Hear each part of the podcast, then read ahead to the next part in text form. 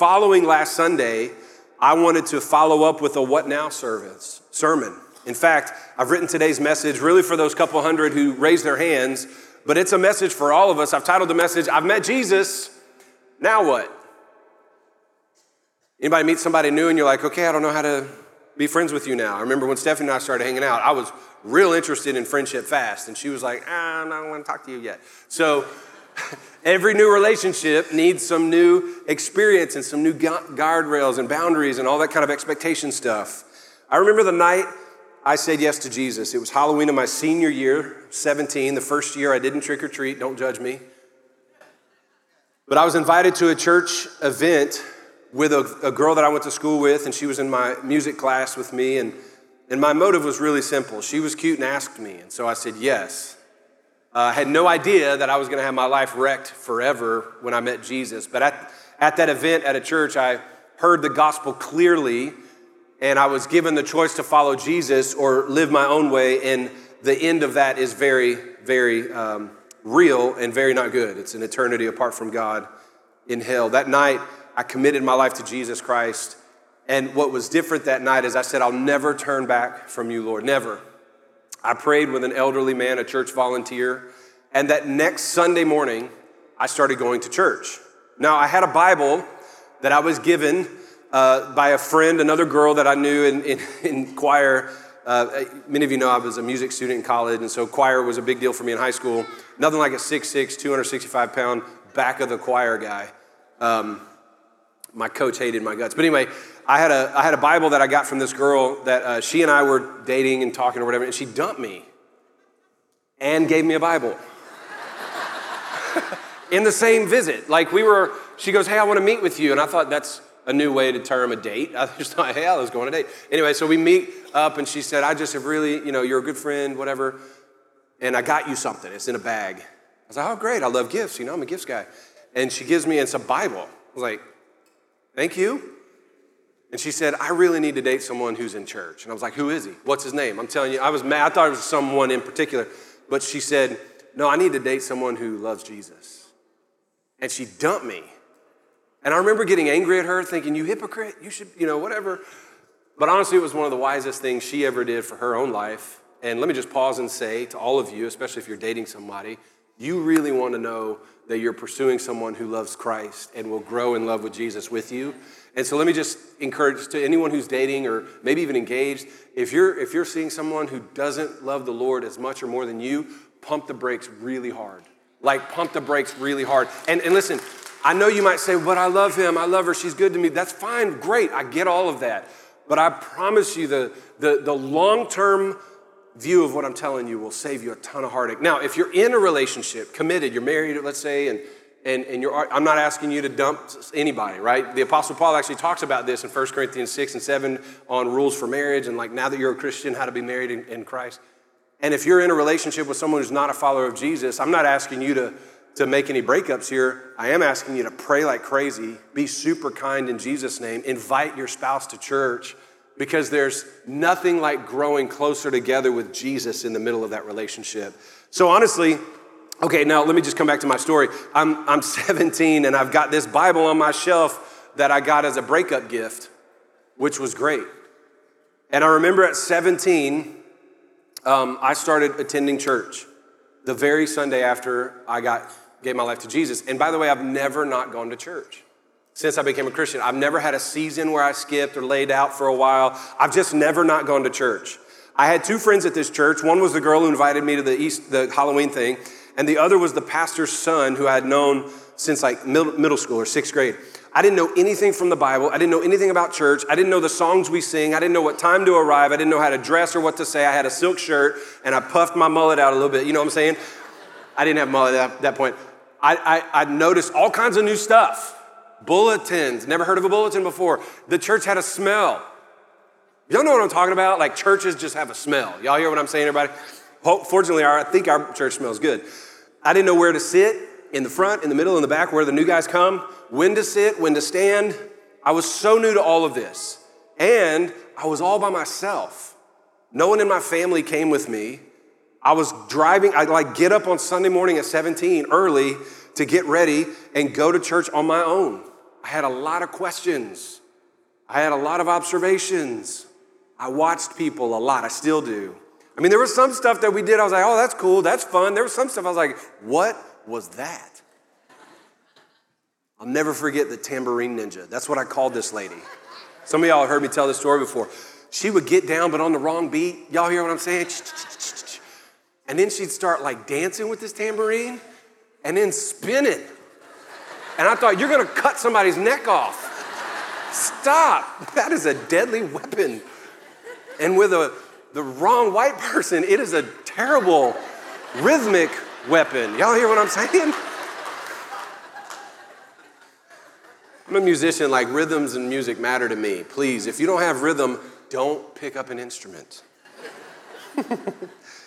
Today, I want to talk to you about what's next and what's new for you as the Christian. Honestly, I think it's super important that all Christians understand what I'm going to teach on today. In fact, many of you don't even know this. Many of you have been walking with the church or you've been a part of this faith, but there's some basics that you've actually stepped over into just branding. And now I want to bring you back to some newfound basics that all of us need. And if you've been a believer for a while, this is a great message for you. It's great for you to share with your kids, it's great for you to share with your friends. But I especially want to talk to those 200 or so people that gave their lives to Jesus last night. I, I, I want you to think of it like basic training when you sign up for the Army. For all of you here that are part of the Army, first of all, thank you again for your service to our country. At some part, point in your life, you had your start. You signed up, you went to a recruiter's office, you raised your right hand, you took an oath, you enlisted or become an, a, a part of the officer's candidate school, and then you went to basic training. You didn't basic train before signing up, right? Like that'd be, I mean, I know there's the gung ho Joe that did that. They're like, I'll come in and I'm all fit and abs and stuff. But the rest of you, like, you waited for basic training after you signed up.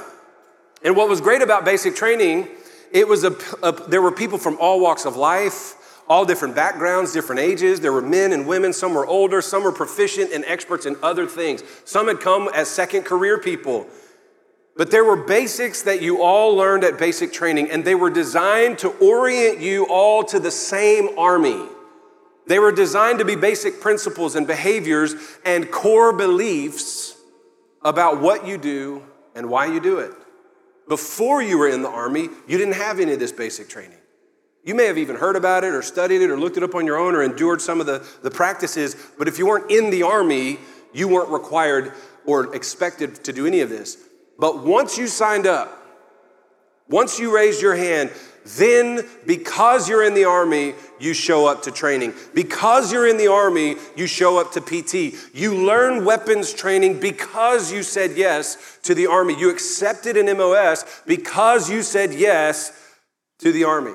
And in the same way, now that you've said yes to Jesus, we believe that you get to believe some certain things, you get to behave some certain ways, and you get to orient your life around Jesus as a result of, not in order to get, get saved, but because you've said yes to Jesus, you get to live a certain way.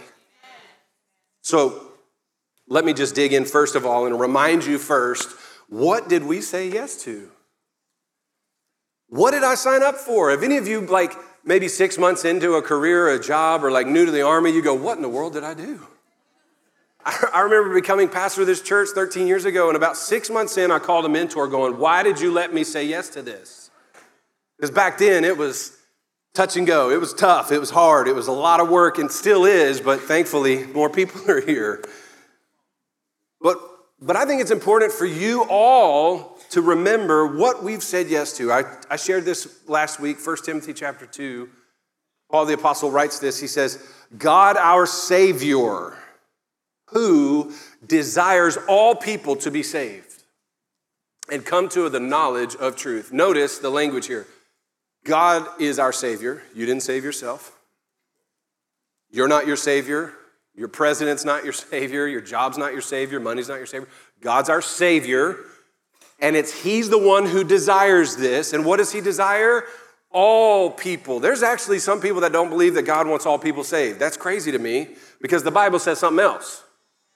But it's God's desire that all people are saved and that all people come to the knowledge of the truth, that we know truth. And who is truth? Jesus said, I am the truth. So God's desire is for everyone to come to Christ and everyone to know Christ. For there is one God, there's one way to God, or a mediator between God and people, and it's Jesus Christ. The only way to God, I said this last week, here's what you signed up for. You've signed up for the only way to get to God. This is not, I'm gonna try Christianity for a while, I'm gonna kick the bushes and see if this works. It's the only way, and you have to decide to receive it by faith. It's the only way to God who gave himself as a ransom for who? Everybody. Now, let me just pause and just point out a little theology here. Some people teach that the ransom, it's a theory in theology and it's a bad theory.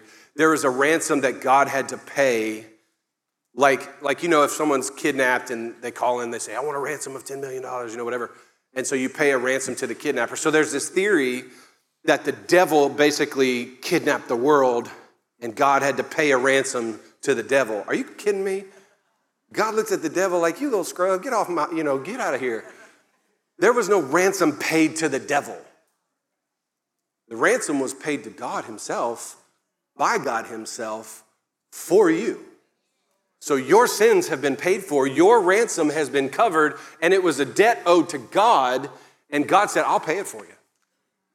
So it's the man Christ Jesus who gave himself to pay the debt to himself for all of us, which is the testimony. The, the language of the Bible includes the word saved. Everybody say this with me say, I'm saved because of Jesus. Say it like you're proud of it. Say, I'm saved because of Jesus. Another iteration of this world, word is salvation. If you are a Christian, you're a saved person. Well, saved from what? You have received salvation. It's God who does the saving. God's the Savior. You're not the Savior. Your thoughts aren't your Savior. Jesus is the Savior. Saved from what? We're saved from sin and we're saved from eternal separation from God. You have to understand something. If you're saved, it's an outside act of someone doing something for you and you have to receive it. Imagine you're floating in an ocean and you've got nothing to keep yourself afloat any longer. You've been treading water for a couple hours and and you realize like the only hope you have is if someone else throws you a raft then someone else is your Savior, and you have to receive that raft in order to receive salvation. And the same is true. We were hopelessly drifting away from God because of sin and the condition of mankind. And God said, I'll offer salvation, I'll be their pathway back to myself. And He's thrown the life raft figuratively to us in the person and work of Jesus Christ, and we by faith have received it, receiving salvation. And so to be a Christian is to be a saved person. There's some people that have actually rebuffed the word saved because they think it's, it's negative or it's, it's hard language to call someone lost or, or far from God. That's Bible language. God's a savior and he saves. And if you've received it, you've been saved from your sin and saved from eternity separated from God. That was his plan. Look at this. It was his desire for you before it ever became a desire for you to receive it. It was always God's desire for you. It's God's desire for everyone. Can I prove it in this text again? God who desires all people.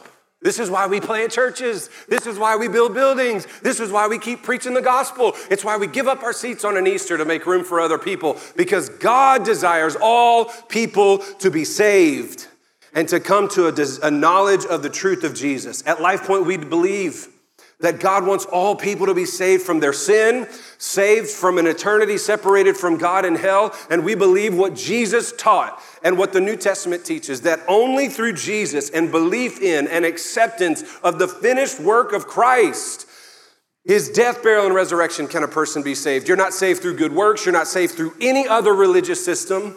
No matter how good of a person you think you are, no one is saved apart from Jesus.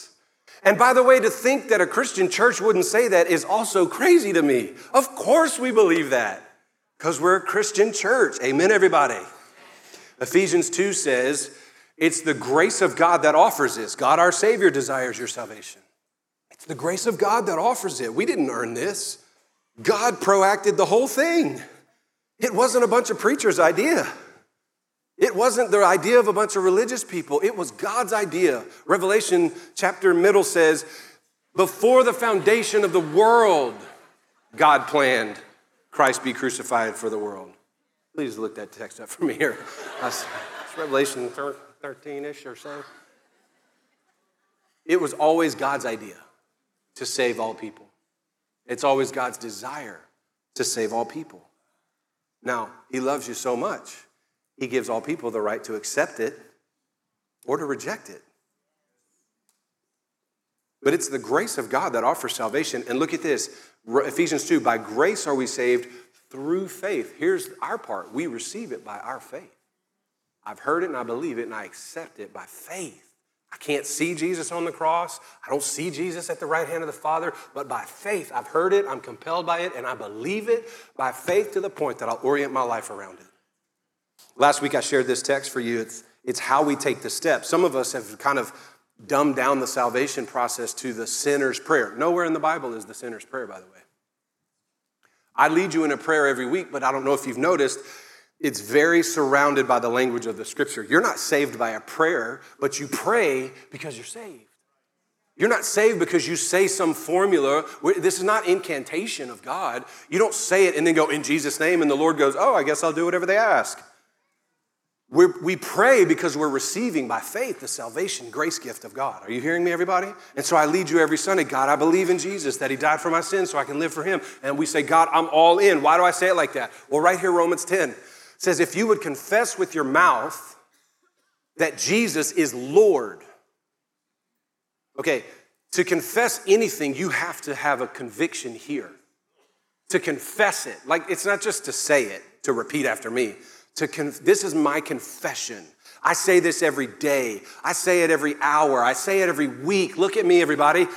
Jesus Christ is the Lord of my life. That's my confession. That's different than I believe in Jesus. It's saying I surrender to Jesus. I submit to Jesus. I follow Jesus. And when you call Jesus Lord, what you're saying is He's my boss, my master. He's the one in charge of me. It's not just Jesus is my Savior. Hello? Everybody loves Jesus the Savior. What we don't love is Jesus the Lord. Like, I want Him to save me from my sin, but don't tell me how to behave in my sin. Set me free from sin, God. Please save me, but don't tell me what to do. That is the problem of mankind. That's been our problem since Genesis. God, we love this garden, and we want to do what we want. But the confession of the saved person is from the core of who we are Jesus is Lord of my life. He's my master, He's my boss. What changed for me on Halloween of my senior year is I went from I believed in Jesus I shifted to I will follow and, and believe in him as Lord. And what I'm asking you to remind yourself of is your confession is Jesus is Lord. And I believe in all my heart that God raised him from the dead. Why would we follow a dead Savior? I only believe that God raised him from the dead. I'm fully convinced of that. And look, I've done a ton of research on this because I'm a skeptic. I'm a left brain logic thinker. If it don't make sense, if the math don't add up, I don't like it. But there is a part by faith that I believe I believe in God.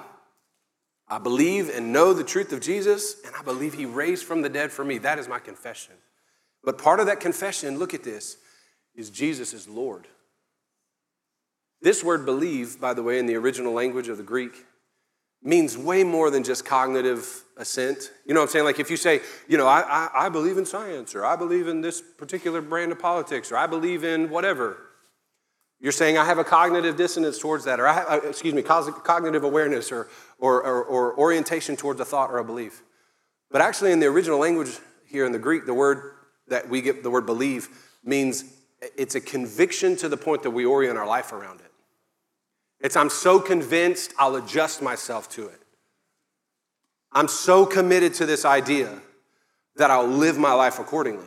Here's what Paul is saying you have to make a confession that He's Lord of your life, that you've received by faith, you know, that He raised from the dead. And, and, and you're so convinced of this that it'll orient your life around it.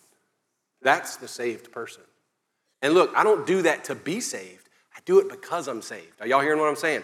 Because of his grace towards me, I orient my life around him. He says, With your heart you believe, you're justified, and your mouth you confess, you're saved. Everyone who believes in him orients their life around this conviction will not be put to shame. From the mouths we speak from the core of ourselves. And we believe in our hearts to the point that it orients our lives around a thing. The language is that, that this is how we're saved. It's not from a prayer we pray, it's a confession of the Lordship of Christ and full surrender to Him. Deep, abiding belief. In John chapter 1, the, the baptizer, John the Baptist says, um, Jesus was coming towards him and he said, Behold, look at this, the Lamb of God, which is the, that's, it's, it's allegory language, right? The Lamb of God, like he was the sacrificial lamb. So, so they had a sacrificial system and, and they sacrificed a lamb for atonement. And John has, for the first time, called Jesus the Lamb of or from God who takes away the sin of the world. What do we believe about Jesus? He died for our sins. He raised to give us eternal life. And he did it for who, everybody? Everybody. This is the gift of God available to everyone in the world. And we must, it has to be said and said again and heard and believed. And if your sins are forgiven, what did we sign up for? If your sins are forgiven, if you're a saved person, if you say yes to Jesus, that means you're forever different. You're saved. You're a new person. In fact, Paul says it like this in 2 Corinthians 5.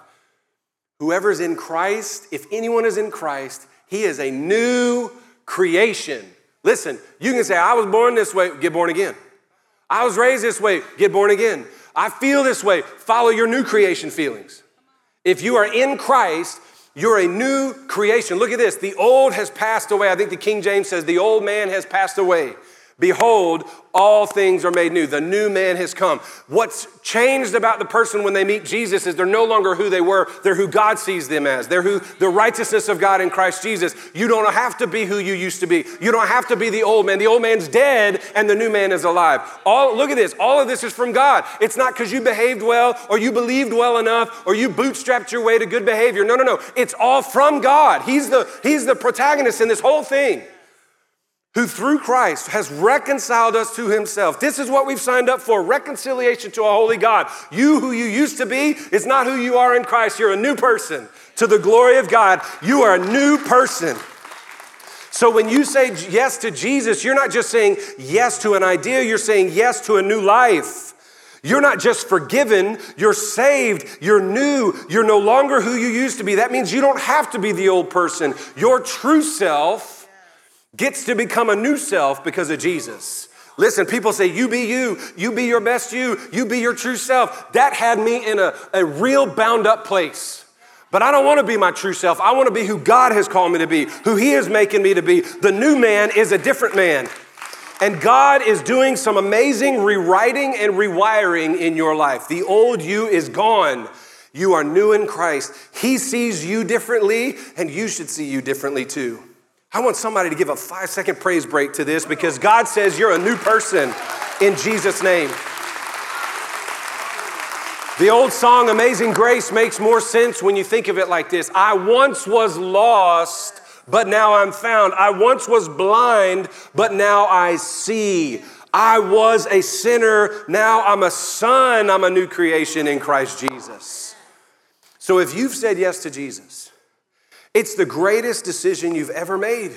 It's the greatest adventure you'll ever live. Praise God, you've said yes to Him. You are forgiven, you are saved, and now you're a new creation. So look at me. So act like it. Look here, when you sign up for the Army, you don't get to wear Navy clothes. You don't get to show up in PT and not do the work. Now, listen, you're not wearing the uniform and doing the work to get into the army, it's because you're in the army. And so, nothing else I'm gonna say is to earn your salvation. It's a gift of God, it's the grace of God, it's for you to receive by faith. But now, since you've received it, what do we do from now on? What do we do from now on? Now, this is very important to understand. In fact, I believe religion tells you what you have to do to get to God. Christianity says God's come to you, and you receive it by faith, and then we go, so, okay, then, Lord, what do you want from me? Can you imagine being a disciple of Jesus in the Bible? If Jesus Christ himself came to you and was like, hey, man, come follow me.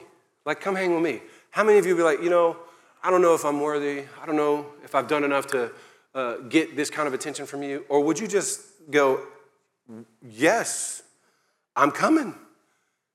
How many of you would quit your job right now to hang out with Jesus all the time? Some of y'all didn't even raise your hands. Y'all got some good jobs. this is God's desire for every person on the planet. You ready? I'm going to give you the central big idea for every person on the planet. It's God's desire, it's His primary instruction, it's the question I want to ask people all the time. It's two simple words that honestly will change your life and lead every single day of your life. This is the next step for you. And by the way, this is the next step for me. This is the next step for the board member, for the longtime saint, or for the brand new, I just gave my life to Jesus on Easter. It is direct, it is simply stated, it's the hardest thing you'll ever enjoy doing for the rest of your life. Follow me. Those are the words of Jesus. If you've said yes to Christ, there's one statement that should determine every part of your life follow me. Some of us would expect if I join a church, if I say yes to Christ, now we get a pamphlet with all the rules, all the stuff we can do, all the things we can't do, which political party to vote for, who do we shame now, what rallies do we protest. This pamphlet would be very short. Follow Jesus. More than following a denomination, more than following a pastor. Look, don't follow a pastor who's not also following Jesus. Paul said it like this follow me as I follow Christ. So if I stop following Jesus, y'all better fire me or find another church. I can give you a few recommendations. follow me. This is the repeated command of Jesus over and over and over in the Gospels, 30 plus times in the four Gospels. It, it's what he told every disciple. He didn't give them a list of rules, he didn't give them a, a bunch of policies and procedures. He gave them a simple statement follow me, follow me, follow me. Never told them where they're going, he never said what it would look like. He never said where they'd end up. He just said, You be near me. Where I go, you go. Follow me. If you say He's Lord, then that means He leads and you follow. If you're leading Him, you're Lord. If you're deciding, I know the Bible says, but I refuse, then you're the Lord. But Jesus says, You follow me. It's what He told people caught in sin, it's what He told people when He healed them. It's what he told the rich young man who had everything the world had to offer. It's what he told the Apostle Paul, and it's exactly what he tells Christians today follow Jesus. It is the mission statement of our church. We exist to lead people to be fully devoted followers of Jesus. We're not here to build a brand around Mike Burnette or our denomination or even the name Life Point. Hey, where do you go to church? I go to Life Point, where we exist to lead people to be fully devoted followers of Jesus. In every area of your life, follow Jesus. In your teenage years, follow Jesus. In picking a college, pray and follow Jesus. In selecting a spouse, follow Jesus. In buying a home, follow Jesus. Follow Christ in your parenting, in your marriage, in your singleness, in your sex life, in your business deals, in your company, in your job performance. Follow Jesus with personal finance, personal calendaring, in your priorities. Follow Jesus with forgiveness. Follow Jesus with mercy and grace and kindness. You can't follow Jesus Jesus and your flesh at the same time. You can't follow Jesus and sin at the same time. It's hard to say, I'm following Jesus into this sexually immoral relationship. Moving in with your girlfriend is not following Jesus, it's following your feelings, and it's following your bank account, and it's following yourself. Follow Jesus in every area of your life. This is the call of God for you, not to just follow a list of rules, but to follow a master of our lives, the Lord Jesus. And it comes from knowing Him and knowing what He says. Some of you go, What does God say about my work? Well, got to read your word, got to read the Bible, got to know Jesus to know how He says to do this. But commit yourself, everybody, right now, that I'm all in. I will fully follow Jesus for the rest of my life. In Matthew 16, kind of a tough text. In fact, I was wrestling like, is this, is this too heavy to share this passage? With, with our church today, especially with new Christians, but I realized Jesus said it to a bunch of people that hadn't decided on following him yet. So if you've said yes to following Jesus, you can take this. Jesus said to his disciples, If anyone would come after me, not like come and follow me or be the next guy after me, he's saying, If anyone would follow me, let him or her deny himself take up his cross and follow me. Notice if you're gonna follow Jesus, you also have to not follow you. Deny yourself. That means your impulses, your lusts, your passions. And say, man, that's, I, I feel this way. I love this stuff. I long for this, but I'm gonna deny myself. Anybody that's raised kids knows the, the pain of trying to teach people to deny themselves. But as you mature, you should get better at denying yourself. But as you follow Jesus, he's going to challenge this until the day you die. Notice he not only says deny yourself, but he says carry your cross, which is a very, very, very harsh thing to say to a group of first century people in Roman occupied Palestine, where crosses littered the streets with people dead on them. The cross was never some glorious jewelry device. Was a Roman torture device. And Jesus is saying, I want you to don't wait to carry your cross at the day of your death. Go ahead and carry it every day. Carry death to yourself. by the way, this is one of the greatest challenges in the culture we live in today. And it has been since Genesis 3, but, but we see it a lot today because nobody wants to die to themselves. Everyone wants to explore themselves, aggrandize themselves and be celebrated for being their true self. But Jesus said, Oh, pesky Jesus, carry your cross. And by the way, notice he says, carry your cross. You don't have to carry mine, I got to carry that. I don't have to carry your cross, you got to carry that. There will be things that weigh your cross down that don't weigh my cross down. You might have some, some sex and sexuality stuff that you have to just carry and die to yourself with that I don't have to carry. You might have some greed and envy things that you have to carry and die to yourself that I don't have to carry. I may have some anger issues or some wrath stuff or some built up third born, whatever late convert kind of anger issues that I have to carry that you don't have to carry. But we carry our own cross, and watch this, and in doing so, and we follow him. Whoever, he says, would save, preserve, celebrate, live their own life will actually eternally lose it. And whoever loses their life, gives it up, denies himself, carries their cross, Jesus says, for my sake, will actually find eternal life.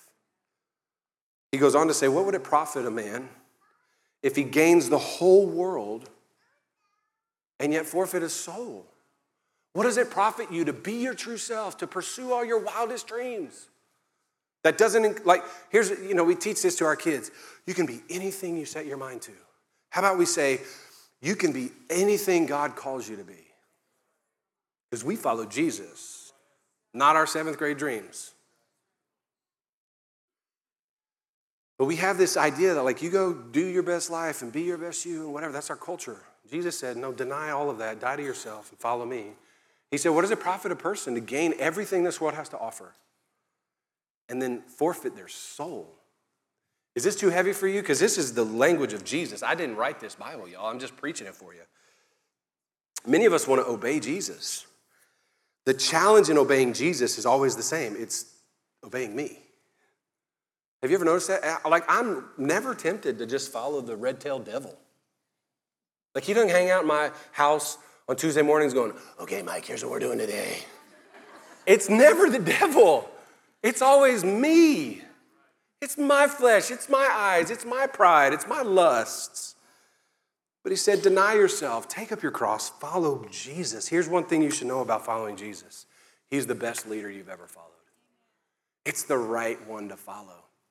I said earlier, it's simple statement, hardest thing you'll ever do. The, the only reason it's hard is not because following him is, is like hard things. He's gonna, you know, he'll bring you through some things, but he'll always be there with you, and he'll always lead you to a better place. Like he'll never lead you to your destruction. You will. The reason it's hard is because we have to deny ourselves to follow him. The simplest statement that I can tell all people that follow, want to be a Christian is follow Jesus. Follow him in every area of your life. Evaluate yourself right now. How am I doing following Jesus? And it's not just some new behavior or list of rules. He's the Lord of you, and that you're in relationship with him. So we talk to him, we listen to him, and we follow his lead because we belong to him. Remember my army people. Because we've said yes to the army, we live following a certain way. Well, because you've said yes to Jesus, now we get to follow him as Lord of our lives. It's our pleasure to follow Jesus. I've said it often I work for God, I live for God, I follow Jesus. My favorite verse of the scripture is my tattoo verse, and I got to finish this sermon. Philippians 1:27, only let your manner of life be worthy of the gospel. So this is a text that I evaluate my life with often. Is my manner of life worthy of the gospel of Jesus? Do I look like, do I behave like, do I treat people like I follow Christ? Do I stand for the things that Christ stands for truth and mercy and justice and faith?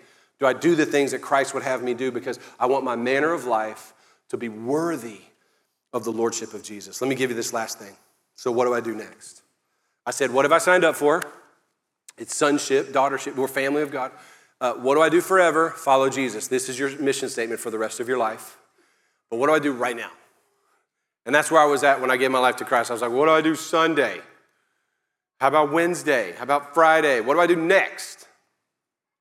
So I just want to say, I just want to teach you these basic training steps for you as a new Christian. For some of you, you've, you've never done these things as a Christian, and so I want to encourage all of you to follow these steps. Matthew 28, Jesus came to the disciples after his resurrection. He said, All authority in heaven and on earth is mine. I just want you to be reminded that the one we follow is the one of all authority, actually. Like when you go to God in prayer, just remember that He has all authority. I, I follow this guy on uh, YouTube. I've just followed him for a long time. He's really funny and hysterical, and, and uh, he's a social critic and satirical. His name is JP. He's got a channel called Awaken with JP. And for years, he's done all this satirical stuff about culture, and I just find that stuff really funny. Um, and then during the pandemic, he really was like drawn to faith in Christ. In fact, he used to reject Jesus. He used to reject Christians. He was very kind of anti-Christian and religious, spiritual, spiritual journey guy, whatever. But in the process of the last three years, he's really converted to Christ, faith in Jesus. And I was watching this weekend his testimony of coming to faith in God, and a lot of people giving him a lot of pushback because they just did not accept, expect that. But one of the things he's saying is he's come to realize that God that, that Jesus Christ is the one who actually has all authority in the world. And he says, when I pray and commune with God, I'm tapping into the authority structure that God has over everything. I just thought that was so brilliantly stated. And you got to remember that all authority on hev- in heaven and on earth actually rests in Jesus. So he gives these directives to his disciples. He says, Go therefore, or as you're going, make disciples, students, followers of Jesus. Look at this from all nations, from all people groups. Nobody's exempt from all. And then he gives directions, baptizing them in the name of the Father, Son, and Holy Spirit, and teaching them to observe everything that I've commanded. So if we're going to follow Jesus, we've got to observe what he's commanded. And he goes, And I'm going to be with you always to the ends of the age.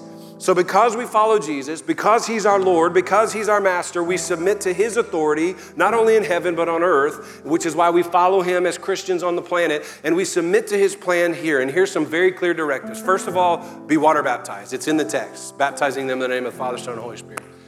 If you've never been baptized as a follower of Christ, today is your day. We're so excited to baptize some of you that said yes and signed up for baptism. But every one of you that's a follower of Christ that's never been baptized as a Christian, it's the public expression. It's like I joined the army and then I wear the uniform. Now all of a sudden you're identified in this family of the army. It's like the wedding ring for a married couple. This is a public symbol of an internal work of covenant between my wife and me. Baptism is a public expression of what God has done on the inside of you. In Romans chapter 4, Paul says that baptism is an, is an illustration of your belief in the death, burial, and the resurrection of Jesus. When you go under the water, you're identifying. Everybody wants to have their identity. Well, our identity is in Christ as Christians. And our identity is to identify with the death and burial and resurrection of Jesus. In baptism, going under the water, you're saying, I'm dying with him and I'm raising to new life with Jesus. So if you've never been baptized in water, today's your day. We got everything you need. Let's do it right after service. Second, be taught. He says, teach them to observe all that I've commanded you. Make disciples and teach them. So in your teaching, you need a, a Bible plan. And you need a good Bible. Listen, I, I want to encourage you if you're new to faith and all you have is grandma's old King James Bible, you're not going to understand it. I got a doctorate in ministry, and I don't understand a lot of the King James Bible. I don't speak that language. Old English is not a useful language anymore. So let us give you a brand new Bible. Y'all hear me, everybody? We got one, it's free. These other church people paid for it, so it's your gift. And then you need a Bible plan. Please don't start on the left right away. We'll get you there. Let's start with Jesus. If we're going to follow Jesus, Let's start with Jesus Matthew, Mark, Luke, John's Gospels. And let's just wash, rinse, repeat that cycle for about a year. Let's get on a Bible reading plan. Read it every day. The one thing they taught me when I was a new Christian read a chapter of your Bible every day. And then you got to pray. Build a life of prayer. Part of how you get to know God is spend time with God in prayer. Get in His Word. Get in your prayer closet. I, I, Stephanie and I like to say God will speak to you through His Word, and you get to speak back to Him in prayer. And then wait on the Lord and listen to what He says. And then, if you're going to be taught, get in a small group. Everyone in the New Testament had friends that were Christians. One of the great pains of Christianity in the new in the culture we live in today, we have this attitude that religion and politics are private. Um, first of all, somebody forgot the politics is private part. Uh, everybody did. But your faith should not be private. You know why? Because it's a faith for all people. And you will grow and be sharpened as you are in relationship with other believers. No one in the New Testament didn't have Christian friends, and you shouldn't either. I want to encourage every one of you to be in a small group where you can grow in a group and learn to follow Jesus. And then finally, so be baptized, be taught, and learn to do life with Jesus all the time. Every day, build your life in prayer, commune with God, talk to God all the time, spend your life like pray often. Paul says pray without ceasing, and I think what he's saying there is just have a prayerful mindset all the time that seeks to include Jesus in every day.